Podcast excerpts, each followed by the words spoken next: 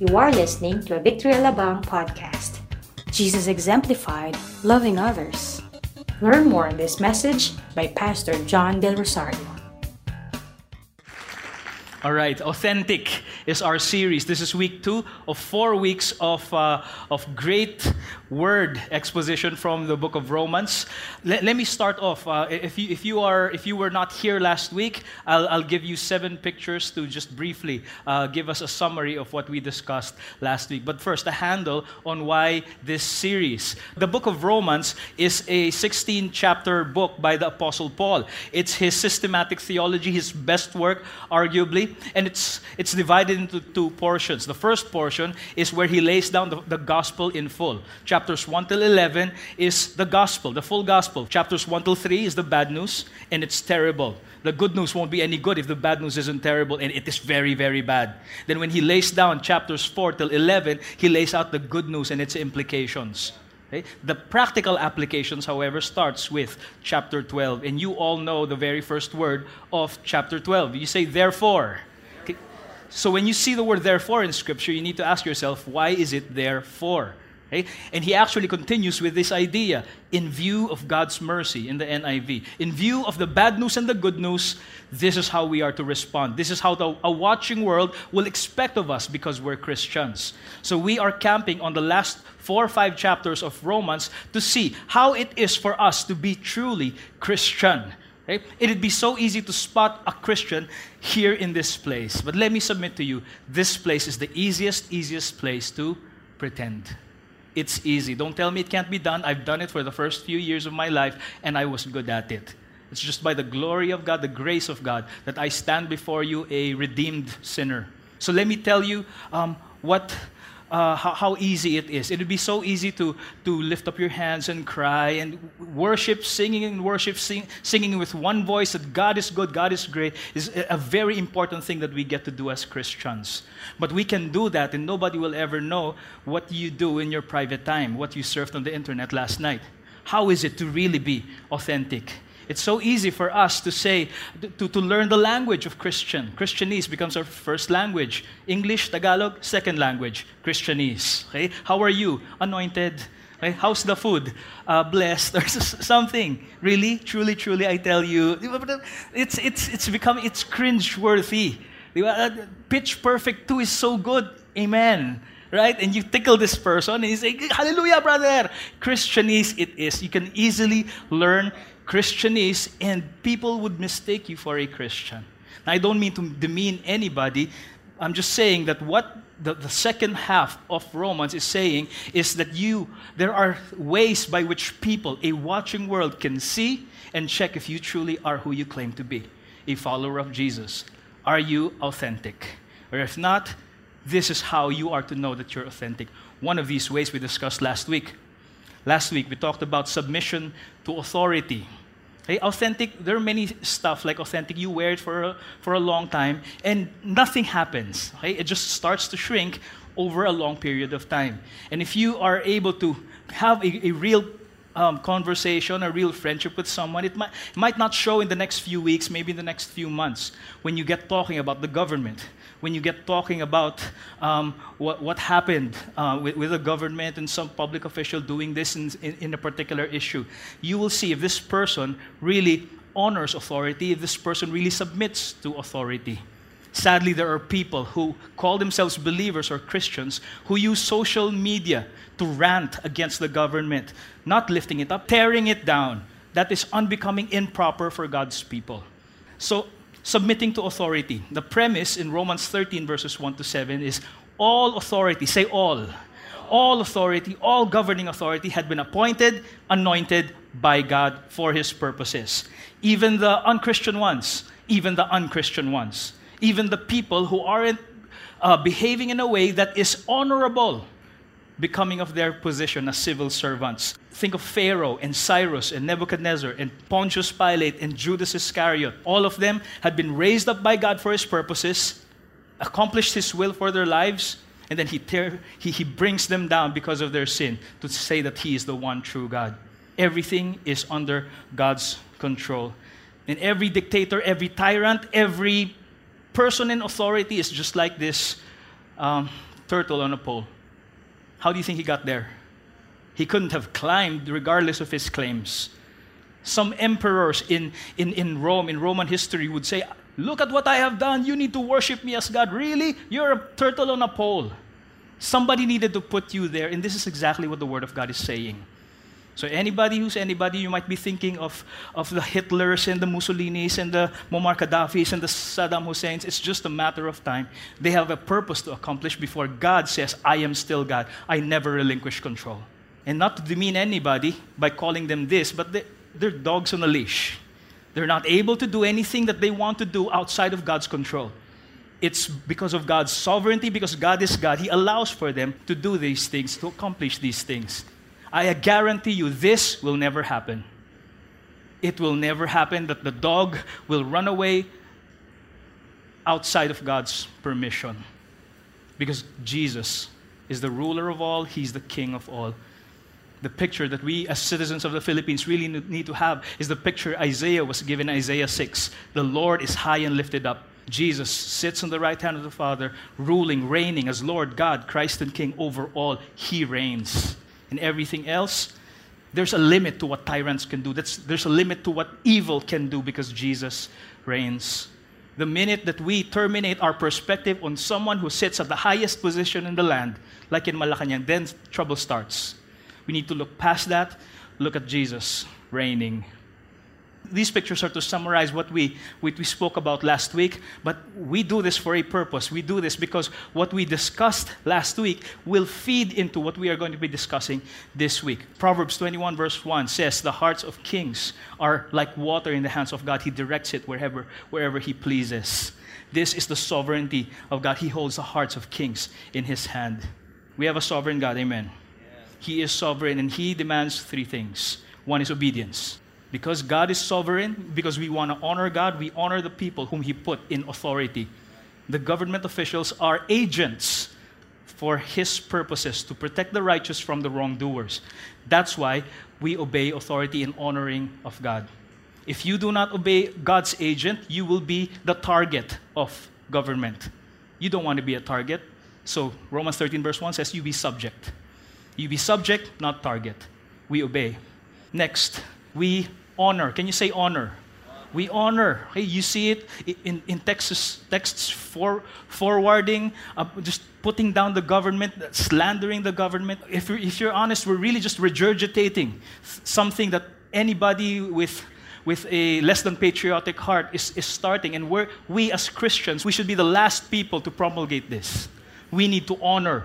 Rather than put down, we need to honor, we need to bless. Instead of ranting and engaging in rhetoric on the internet, we need to stop that. We need to, we need to put a stop to that and say, you know what? We need to honor. There's, there's nothing that that will do. We need to speak a blessing over the people who are in the best position to, to steer this, the public policy and the culture of this, of this nation. We need to repent of these things we need to honor. And when you honor, you're, you're really identifying and calling out the potential and speaking a blessing rather than tearing down.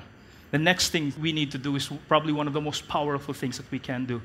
We are in a culture that says, pag-pray na lang natin yan. I've done all that I can, pag-pray na lang natin yan, pagpasa Diyos na natin. Hindi, we turn that on its head. We can pray. Can you say pray? pray?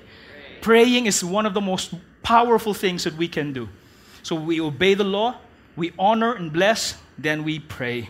We pray that God would guide them, shape them, mold them to be the people that He would want them to be in this time, in this season in the Philippines.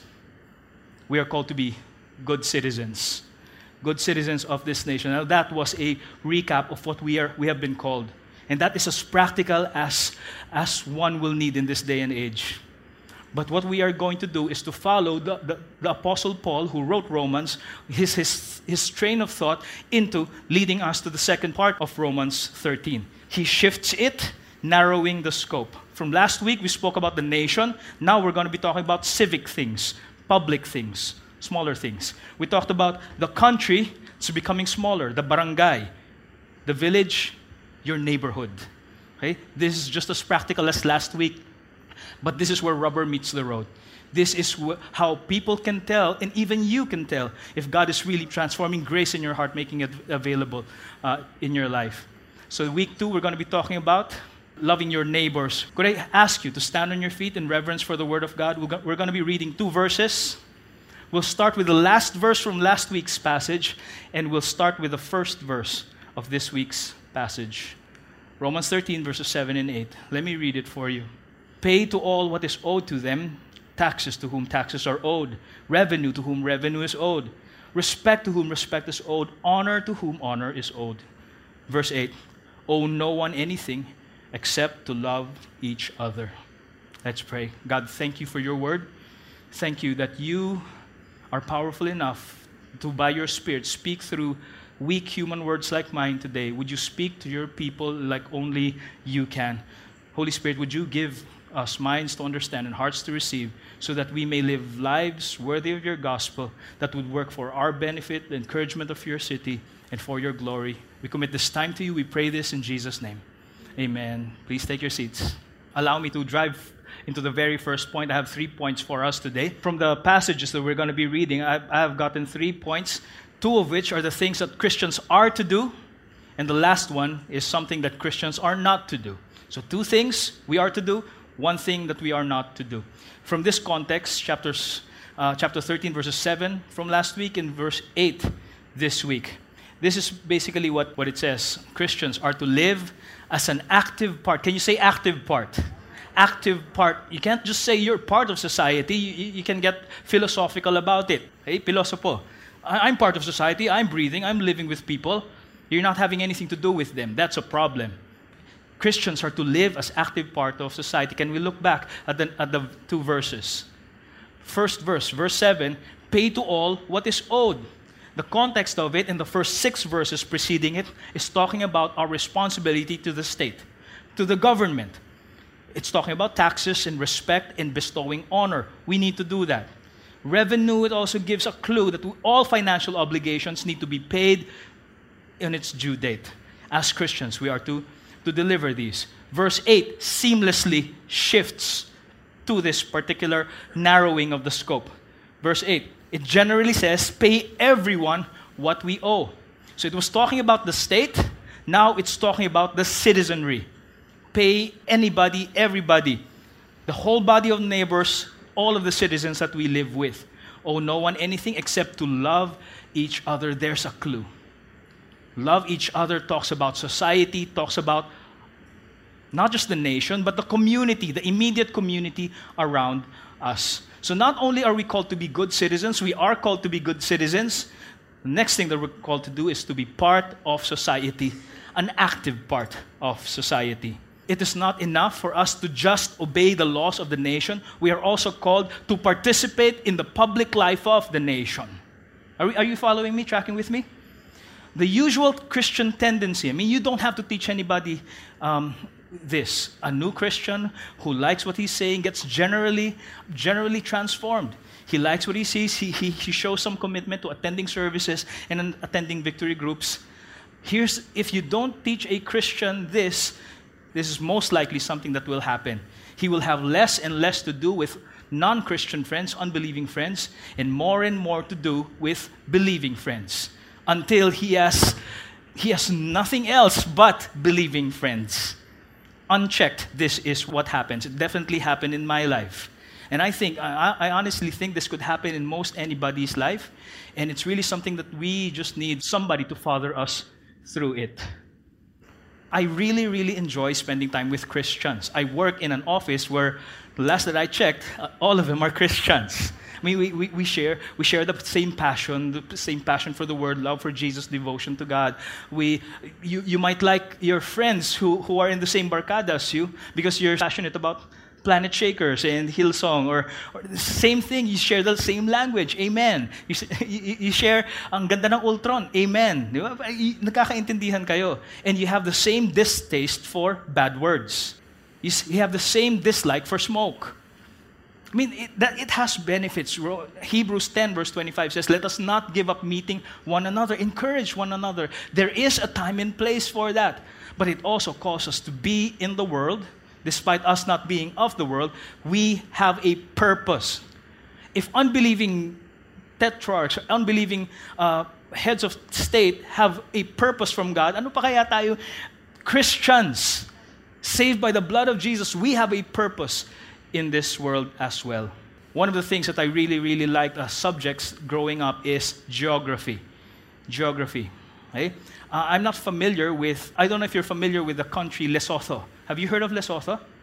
Okay, Lesotho, it's, not, it's a real country. I didn't make this up. It's not from J.R.R. Tolkien. It's not from Lord of the Rings. It is a real country. And it, what's interesting about this country is where it's situated. It's not situated in the middle of the sea. It's the opposite, in fact. It's situated right in the middle of land. It's landlocked, but it's also an enclave. An enclave, it's, it's surrounded by another country, one country. It sits inside South Africa. Okay? On your right is the African continent. South Africa is a nation in, in Africa, and that dot is Lesotho. On your right is South Africa, and could you imagine living in a state you have borders, and all of the borders, when you cross that border, you're in South Africa.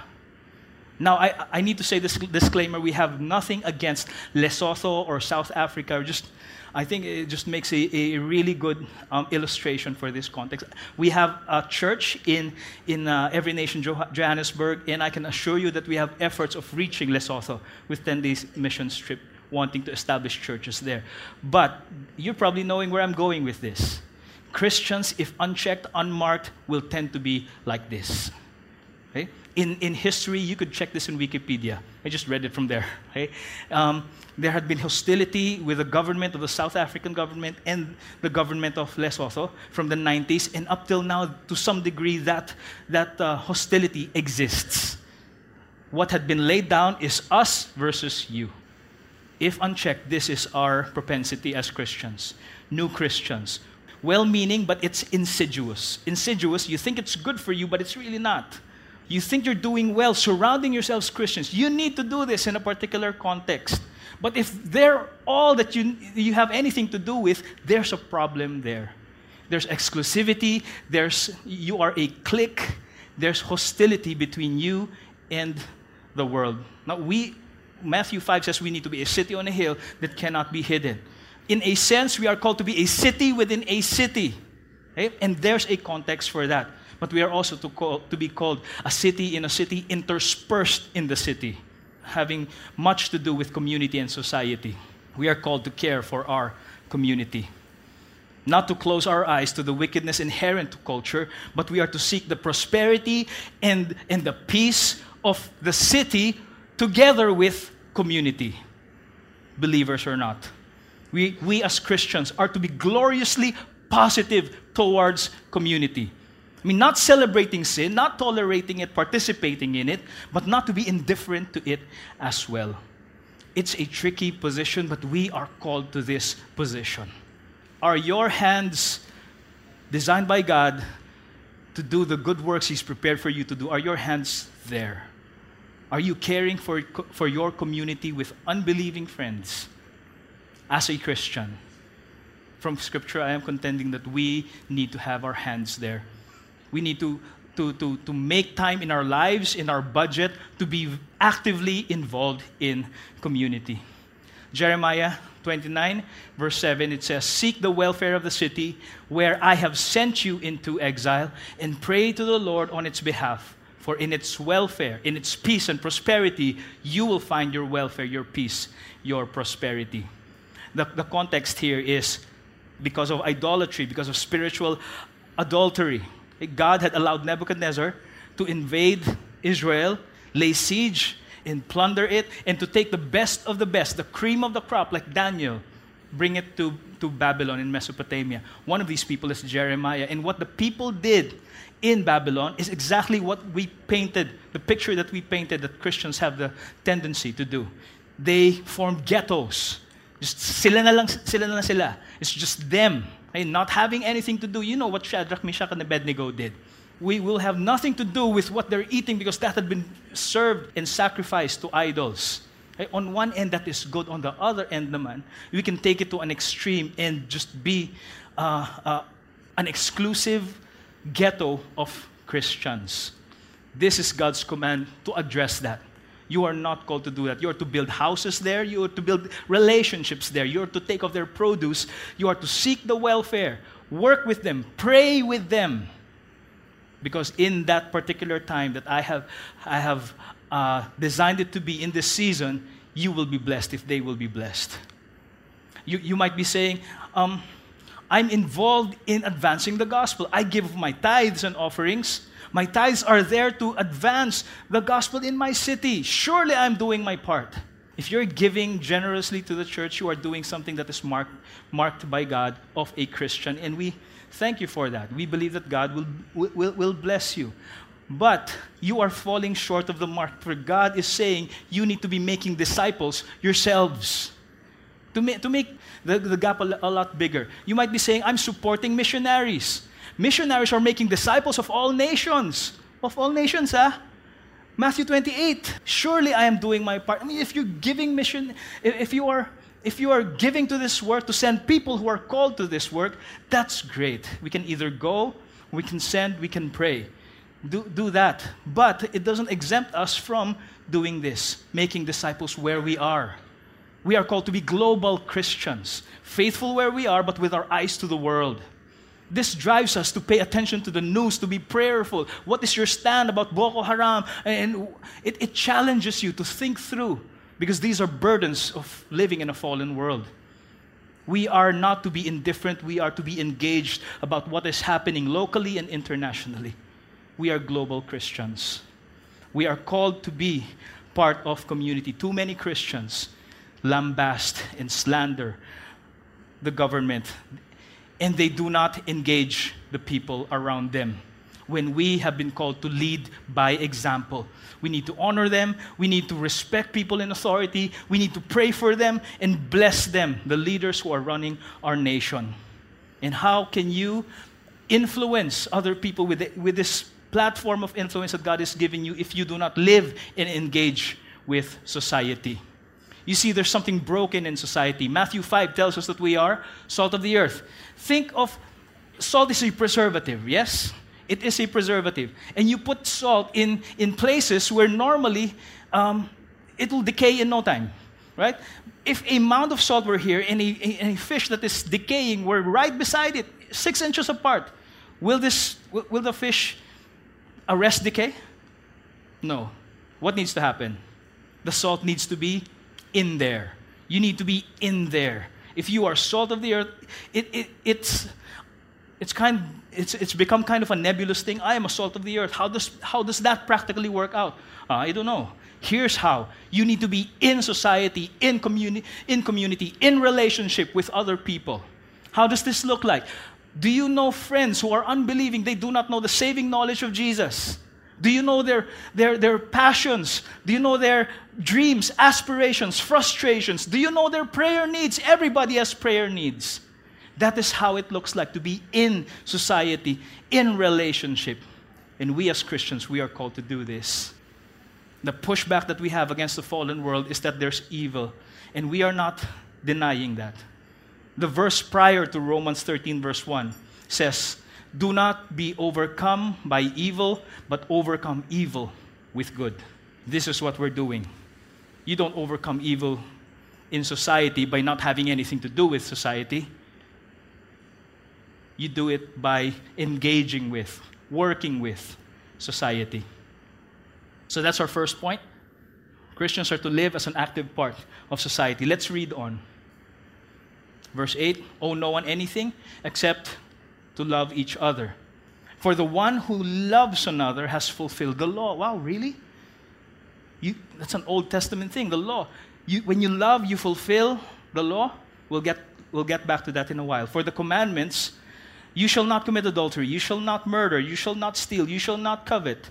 And any other commandment are summed up in this word You shall love your neighbor as yourself. Verse 10 Love does no wrong to a neighbor. Therefore, love is the fulfilling of the law. We'll talk about love, fulfilling the law in a little bit. But here, here's the point that I want to give to you. Second point Christians are to demonstrate God's love to society. You don't just be in society, you need to be purposefully aware of what you are called to do, the motive behind it, and how you do it. Are you displaying love? Are you displaying mercy? Are you Christ like in the way that you weren't and they aren't? Romans 13, verse 9. You shall love your neighbor as yourself. This did not come only in the New Testament, it was quoted from Leviticus 19, verse 16. It is summarizing the law. It says, Love uh, your, your neighbor as yourself. Now, everybody of us loves ourselves, right? You know fully well how to love yourself. This is, this is the context of this. Love actually is putting others first rather than yourself, turning it on its head. The same drivenness that you have to get the things that you, you need because you need it and you love yourself, you need to turn that on its head and, and, and operate in the same drivenness and passion to win the things that other people need. That's why it's framed this way. Love your neighbors as you love yourselves because you know that you know how to love yourself. You love yourself? No. Use that same feeling, use that same motivation to put others first. It's easy for us to think, I love my neighbor. I'm, I'm not like that guy who's grumpy all the time, having a scowl all the time. I love my fellow man. This is very, very practical. Who is my neighbor? Who is your neighbor? Okay? Our neighbors are start with actual neighbors. Do you know them? Do we know them? The person beside us, do we know them? Our workmates, our classmates, our business partners, do we know them in a deeper level than superficially? Just bumping uh, into one another on the road or, or saying hello or just doing the business. We are called for, for so much more than that as Christians. It's great if you pay your bills on time, if you pay the association dues uh, in your village one year in advance. It's, it can be done out of love, but it can't be done to show love. To show love, we need to engage. Can you say engage?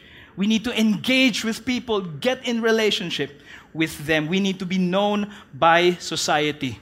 We need to be in personal relationship with them and have the reputation that we Christians are great doers of good. That society benefits because of our involvement. This is what we're called to do. And you probably recognize the word debt earlier. Can you say debt? Debt. A debt is something that you need to pay as soon as you can with urgency, right?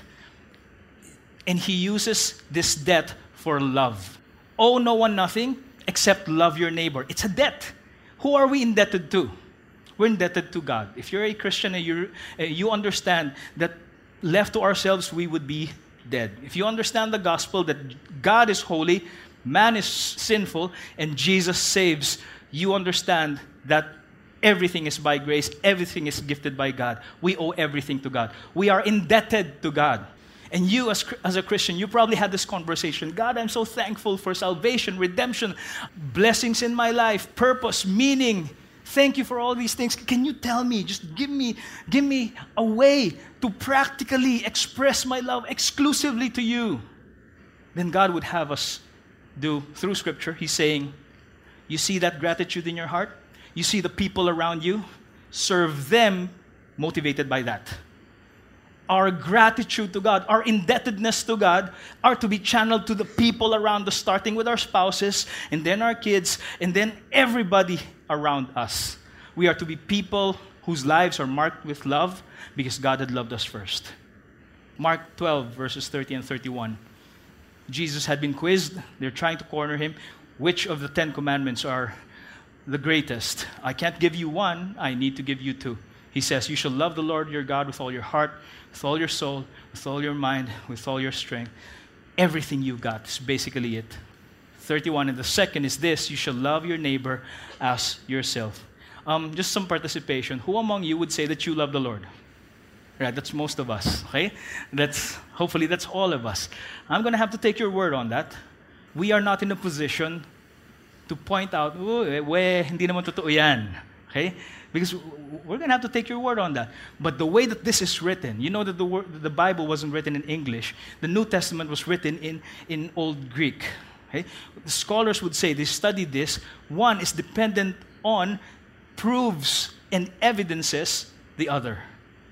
This is what, this is what it says. There is a way to prove whether or not what you claim to feel for God is really there. Let me point you to this. This is the Tau cross. I've been doing some study in, in, in uh, church history. Traditionally, a lot of scholars, an overwhelming majority, would say that this is how the cross would look like. Okay? Um, it's comprised of two things, obviously. It's the vertical beam, called the stipes, okay? and the crossbar, the horizontal beam, or the patibulum. And they're saying that the crucified, the, the condemned criminal is always scourged. You've seen the Passion of the Christ. Scourged, and from that point on, the whole point of this activity is to humiliate this person. They are insurgents. The Roman government is saying, don't do what he's doing, gagawin namin sa inyo to. This is going to happen to you. So they needed to walk with the crossbar along Via Dolorosa, the way of the cross, and then they go to this place where they are going to be crucified. And here's, here's what happens this crossbar would be lifted up and placed on top of this vertical beam. It rests on the vertical beam. You know where I'm going with this. Um, vertical beam is loving God, horizontal beam is loving others. Just practical sense. There, there might be loopholes in this, okay? but the horizontal beam rests on the vertical beam. It can't float on midair. Okay? It can't float. So, if you claim that you love God, which is invisible, and they can't see the horizontal beam, so it gives them permission to think that your claim about loving God, I can't see proof of that.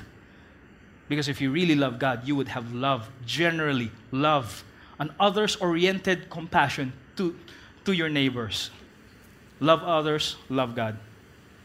Going back to the law, all of God's law, all of God's commandments are summarized by this word love. Love. You might, you might have seen something like this on, the, on your left hand are four, the first four commandments, and on the, on the right side are the six commandments. This is how it's divided. The four are loving God. They're all about God. You can check it out. And then the last six are loving others, practically. So love is really just following the law. Deuteronomy 6, verse 5 Love the Lord your God with all your heart, soul, mind, strength. That's the first four verses. Leviticus 16, verse 19 Love your neighbor. That's the last six. So the law is all about love. We are in the Philippines, and here in the Philippines, there are only two seasons summer now and Christmas. Okay? In Christmas, you're probably going to be hearing, don't be surprised if you're going to be hearing your first Christmas song in July. Okay? And Oh Holy Night has this verse, you probably know this. Truly, He taught us to love one another. His law is love, there it is. And His gospel is peace. When you read peace in, in, in the New Testament, it basically means reconciliation. 2 Corinthians 5 says, We are reconciled to God so that we can be reconciled to other people. We are called to be ministers of reconciliation. We are called to be uh, ambassadors for Jesus Christ. So, going back to the law, in other words, God's law are God's guidelines to love other people. Timothy Keller, one of the pastors that I follow, the podcasts and the books of whom, um, say that these aren't guidelines, these are love lines. Guidelines to love one another. The thing is, we are prone to do the opposite of this. We love ourselves. That's self centeredness, that's sinfulness. So the love of self is the opposite of love to others. You just turn it on its head. Think about it this way what we know how to feel so much all our lives before becoming Christian, we need to turn it on its head. Love is the reversal of these feelings. So, sin, whenever you sin, whenever you put yourself first, it's really more than a, a, a disobedience of the laws of a just God, it is a failure to love. A sin is a failure to love. John 3:16, you know that God so loved us that he sent his son. 1 John 3:16 shows us a clear picture of it. And I'm grateful to the Lord that he gave us this picture of what love is. By this we know love. In the NIV says, this is how we know what love is. That Jesus laid down his life for us. So, in response, we ought to lay down our lives for the brothers and sisters.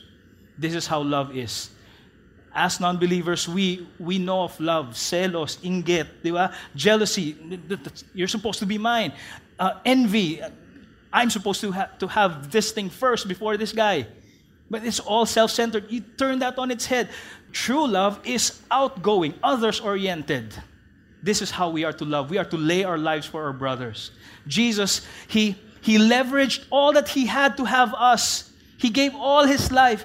This should motivate us by leveraging what we have, our resources, our time, to love other people, considering um, their needs greater than ours, which is what Philippians 2, verse 3 says. Do nothing from rivalry or conceit, but in humility count others more significant than yourselves. Ask you a question Do you live in something like this? I'm not asking the question if you live in a castle or, or a house that's as big as that. But in the spirit, are you living in something like that? A castle has its flags raised, its banners are clear, but it has a moat around it. Okay? Some Christians live this way. Your banner is clear, the, the neighbors know that you're a Christian, but they don't see you. They don't remember any initiation from you. It's like you don't want to be bothered. Don't bother knocking. Baka masigawan ka niyan. Don't bother knocking. It's like he doesn't want to be interrupted. If we live in something like this, we need to repent. We are Christians who need to initiate in our neighborhood. We are salt of the earth. We are light of the world. We always ask when, when we, the pastoral team, meet, uh, how can we be socially relevant where we are? God has entrusted us to be in Festival Mall and Acacia Hotel. If we, for some reason of, by God's sovereignty, we are to be taken out of Festival Mall, will we be missed? Okay? So that's how we, how we plan what, what we do, how we go about doing church um, in, in Festival Mall. Let me bring that question to your doorstep. If you, by God's sovereign will, takes you and re- relocates you to another place, will you be missed? You, you, don't know my neighbor. My, uh, my neighbor's crazy. He always has a scowl on his face. She always, she always has a, a, a front that you don't talk to me. I'm gonna. This is magical. Have you heard of food? food. Food is magical. Okay, what we did, so many, my birthday, my, my wife's birthday, Christmas, Halloween, whatever, just bring food, have a smile on your face, on a plate that is great, it's beautiful, and you're willing to have, not have it back. Okay? And, tao po, meron po kaming cake. then, then we, we start becoming best friends, right? We, this is why Jesus said in Revelation, I'm knocking at the door of your heart because I want to dine with you. What he's really saying is, I want to have intimacy with you. Have you ever had this feeling in our culture? Uh, you haven't known this person, haven't seen him for a long, uh, at all. Then you share a meal, 30 minutes. Then when you leave there, you're like best friends forever. That's the magic of food. We need to resource what we have, our time, our budget, to what Luke 16 says win friends for God. Are we doing something like this? um, we have a, a victory group leader. His name is Efren Hamandre. He has a wife, Sevi Hamandre. You might, you might know him. Um, let me encourage you with this, um, with this story. He is he's so involved in community. Okay? He is uh, the head of the maintenance and improvement group of his homeowners association. I mean, he, uh, if you have weeds to, to, to, you have to, to pull out, you call him. Uh, if he, he ensures that the signs on the road within the subdivision is quite small, and the speed bumps are, are of the right angle, and, and the garbage gets collected well on time. He oversees park maintenance, and if you have any needs for your home, plumbing, electricity, he's the guy to call. He'll ensure that the, that the right guy will come to you. He is, he is key. He is so involved. If by God's grace he gets relocated elsewhere, maybe in the States or somewhere, he will be so missed. He, do, you, see this? He will be so missed. Some people who might not, dis- might not agree with his, his stand might say, you know what, but I don't agree with his Christianity thing, he's too, too devout, but I don't know if there is a God. That guy knows him because what he's doing, it's not natural. I have so much respect for him because he is so involved. And he attends homeowners association Christmas parties, Halloween parties, and he attends all of them. You don't become non-Christian. You don't lose your salvation if you attend a Halloween party. If, if you go, bring your kids to trick or treat. If this were their homeowners, they'd be smack right in the middle of them being loved by society. This is the picture that God is wanting for us to have. Are we smack right in the middle of society? God loves them so much. You want proof? He put you, Christian, smack right in the middle of them as an ambassador for Christ, a minister of reconciliation. I'm appealing to you. If you are Christian, we need to get more involved in society, gloriously positive towards society. But here, here, here is the thing we tend to forget. We need motivation daily. Say daily. We need. Da- Have you seen 51st Dates? 50 First Dates. For some reason, this, this girl has, uh, has uh, an illness. When she wakes up, she forgets and she needs to push in a Betamax and, hey, I'm your husband and we went to this and we went to this. Diba? That scratch, you got it from this. So when she comes out, ah, I remember now. We tend to forget. Let, let me just know. Let me just talk about my, myself. Whenever I, I wake up, my tendency is to focus on me. If for some reason I overslept because we watched a series last night, what I get is very, very grumpy. I drive like it's a video game. I get I got hot-headed all the time. And my wife would ask me the question that is the mother of all questions. So what did you read today? You know that I didn't read. That's why I'm driving like this. right? And th- that's why I woke up and didn't take the focus from me. For some reason, I wake up with this focus in me. I need to have to rehearse the gospel story. I need to fix my eyes on Jesus, like the, the author of Hebrews would say. You know why he says, fix your eyes on Jesus? Because we have the tendency, the propensity to take our eyes off of Jesus daily. So we need to read of our scriptures. What I do is, I have a phone, and it's a polyphonic phone, and my alarm is something that plays uh, songs. It's a Christian song. I pick it. Okay, so when I when I when I wake up and it just continues playing, and I sing that song the, the, the whole morning. Hey, but God, rich in mercy, made a way. It rehearses. It, it does it for me. If it works for you, maybe it's something that you might want to try. Here's another thing that is foolproof. Start your day. Anytime your, your, your day starts, you might be going on a night shift, start your day with the Word of God. Because when you're in the Word, uh, it'll convince you that it's not about you, it's about others. You need to be a channel for the love of God to them. So that's my second point. Demonstrate God's love to society. And my third point is this. Um, let me read it for you.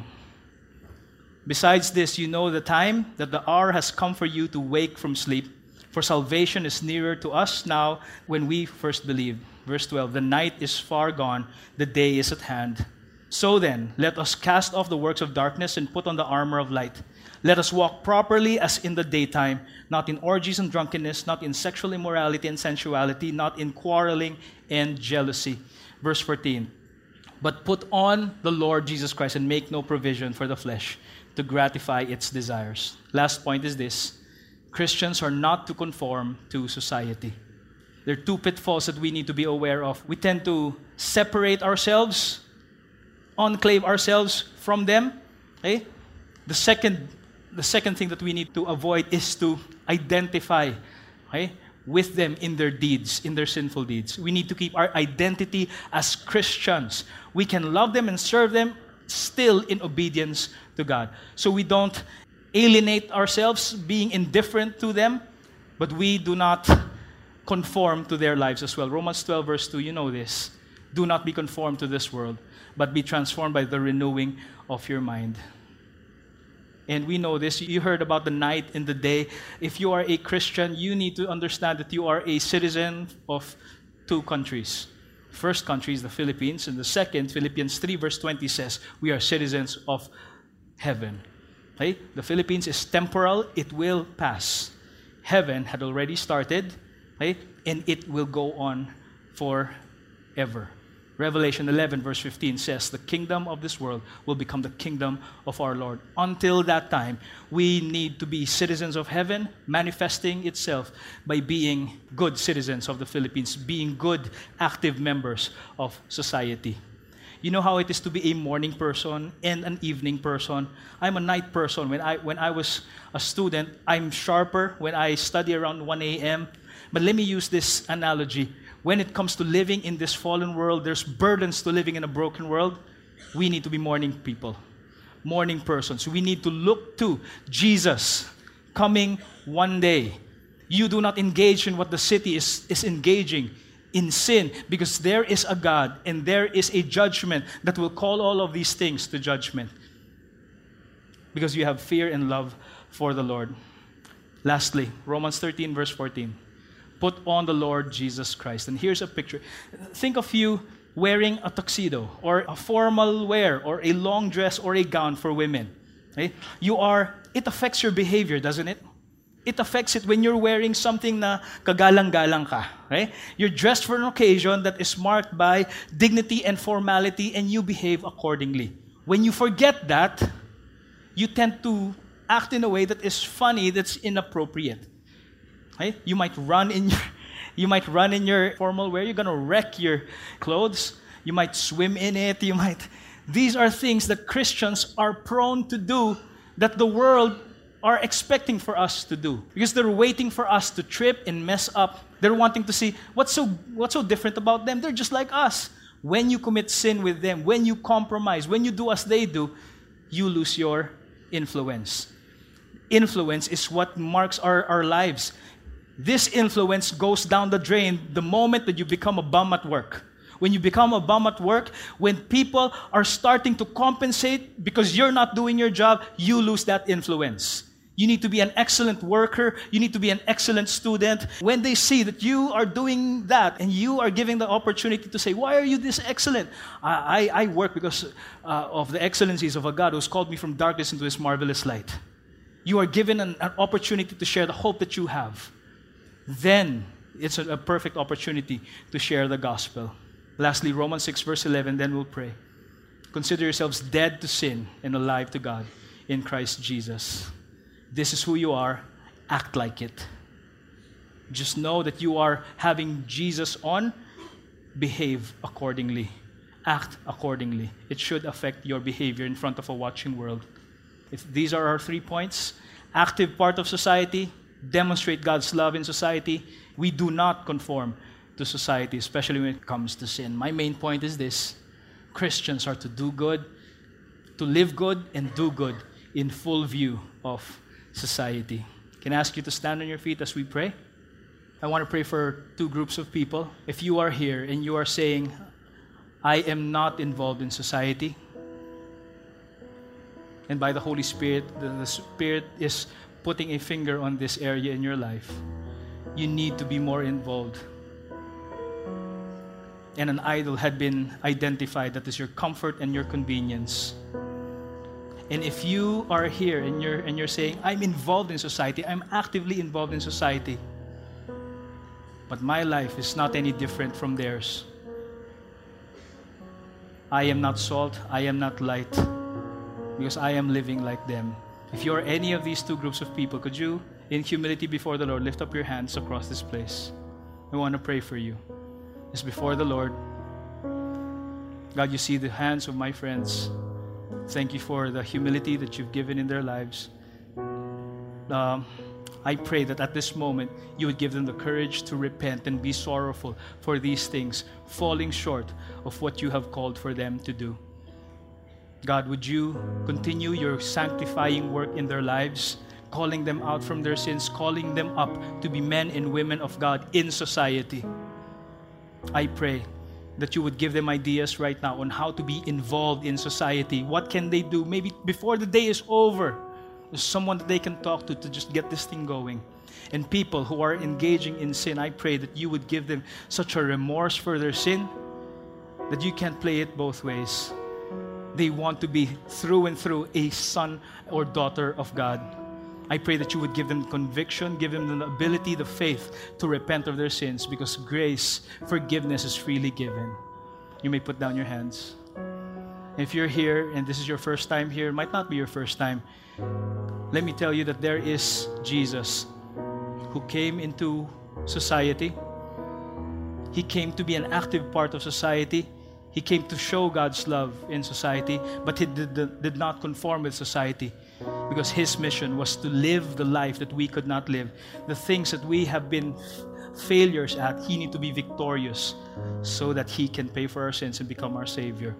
If you are here and you are wanting a personal relationship with God through Jesus, I want to give you an opportunity right now. At the count of three, I, wa- I want you to lift up your hands. One, two, and three. Lift up your hand if you want to receive Jesus in your life. Thank you for that hand, ma'am. Thank you, sir. Thank you, sir. If you are here, would you say this from your heart as if these were your own words? Lord Jesus, I come to you a sinner needing a Savior. Lord, I am sorry for my sins. Lord, I pray that you would give me grace to turn my life around. And by your grace, I receive the gift of salvation today, eternal life, as only you can give it. Give me grace and boldness to live the rest of my life under your lordship. I pray this in Jesus' name. Amen. Amen. Could you give the Lord a hand for the people who have received? We hope you were inspired by that message. Listen to more podcasts from our website at www.victoryalabang.org and in Victory Alabang app. Thank you and stay connected.